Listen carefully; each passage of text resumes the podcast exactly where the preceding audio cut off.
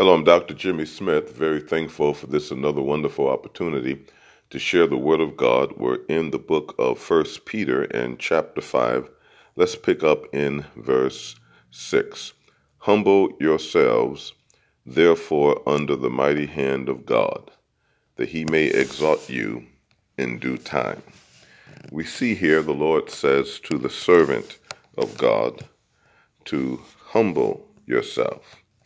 By definition, the meaning of humility is the emptying of self.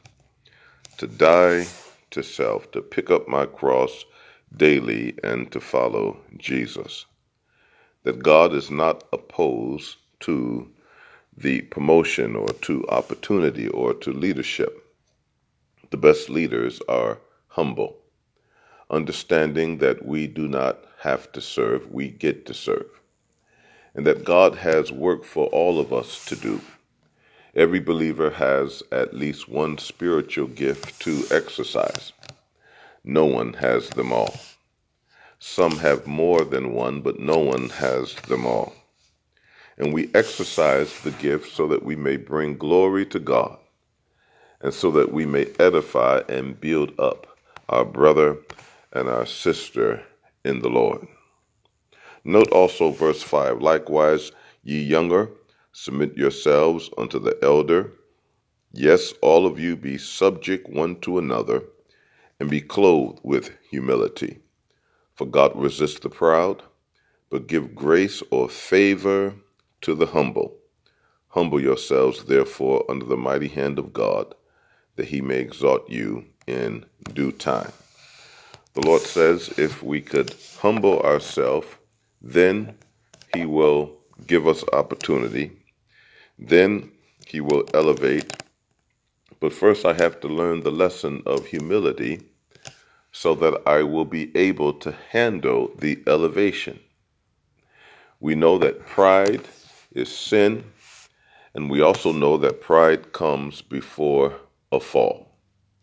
There are times when God will permit affliction and trial and tribulation and discomfort to enter our life to help us to realize that we're not self made people and that we need the sovereign God to help us all the way through in life, all the days of our life. But it is key, it is pivotal. In order to be successful in God, there are so many things we can say concerning how to be successful in the work of the Lord. But we cannot escape this very important attribute, this very important characteristic, the characteristic of humility. We see the Lord Jesus Christ as our example as we think of the book of Philippians, Philippians and chapter 2. Paul, as he writes under the inspiration of God, we see a depiction of the person of Jesus in Philippians chapter 2, beginning in verse 5. Let this mind be in you, which was also in Christ Jesus, who being in the form of God, thought it not robbery to be equal with God, but made himself of no reputation, and took upon him the form of a servant, and was made in the likeness of men. And being found in fashion as a man, he humbled himself and became obedient unto death, even the death of the cross. Wherefore God also hath highly exalted him, and given him a name which is above every name, that at the name of Jesus every knee should bow of things in heaven and things in earth and things under the earth, and that every tongue should confess that Jesus Christ is Lord to the glory of God the Father. So here we see the creator of the world. We see the Lord Jesus Christ, the one who was a part of creation and the sustainer and the keeper of the world. Verse 6 again, and being found in fashion as a man, he humbled himself. And we're talking about God there, humbled himself. Well, beloved, if God could humble himself, certainly I should understanding who I am and what I am.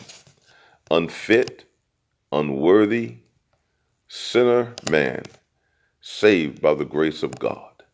In him I live and move and have my being. And without him I can do nothing. And I owe him everything. And so again, we see the great and grave importance if you and I are to be used of the Lord, and if He is going to use us in a very significant way, it will be, among other things, because of humility. We look in the Old Testament and we see the reason why the angel Lucifer had fallen and became Satan is because of his pride. God hates pride.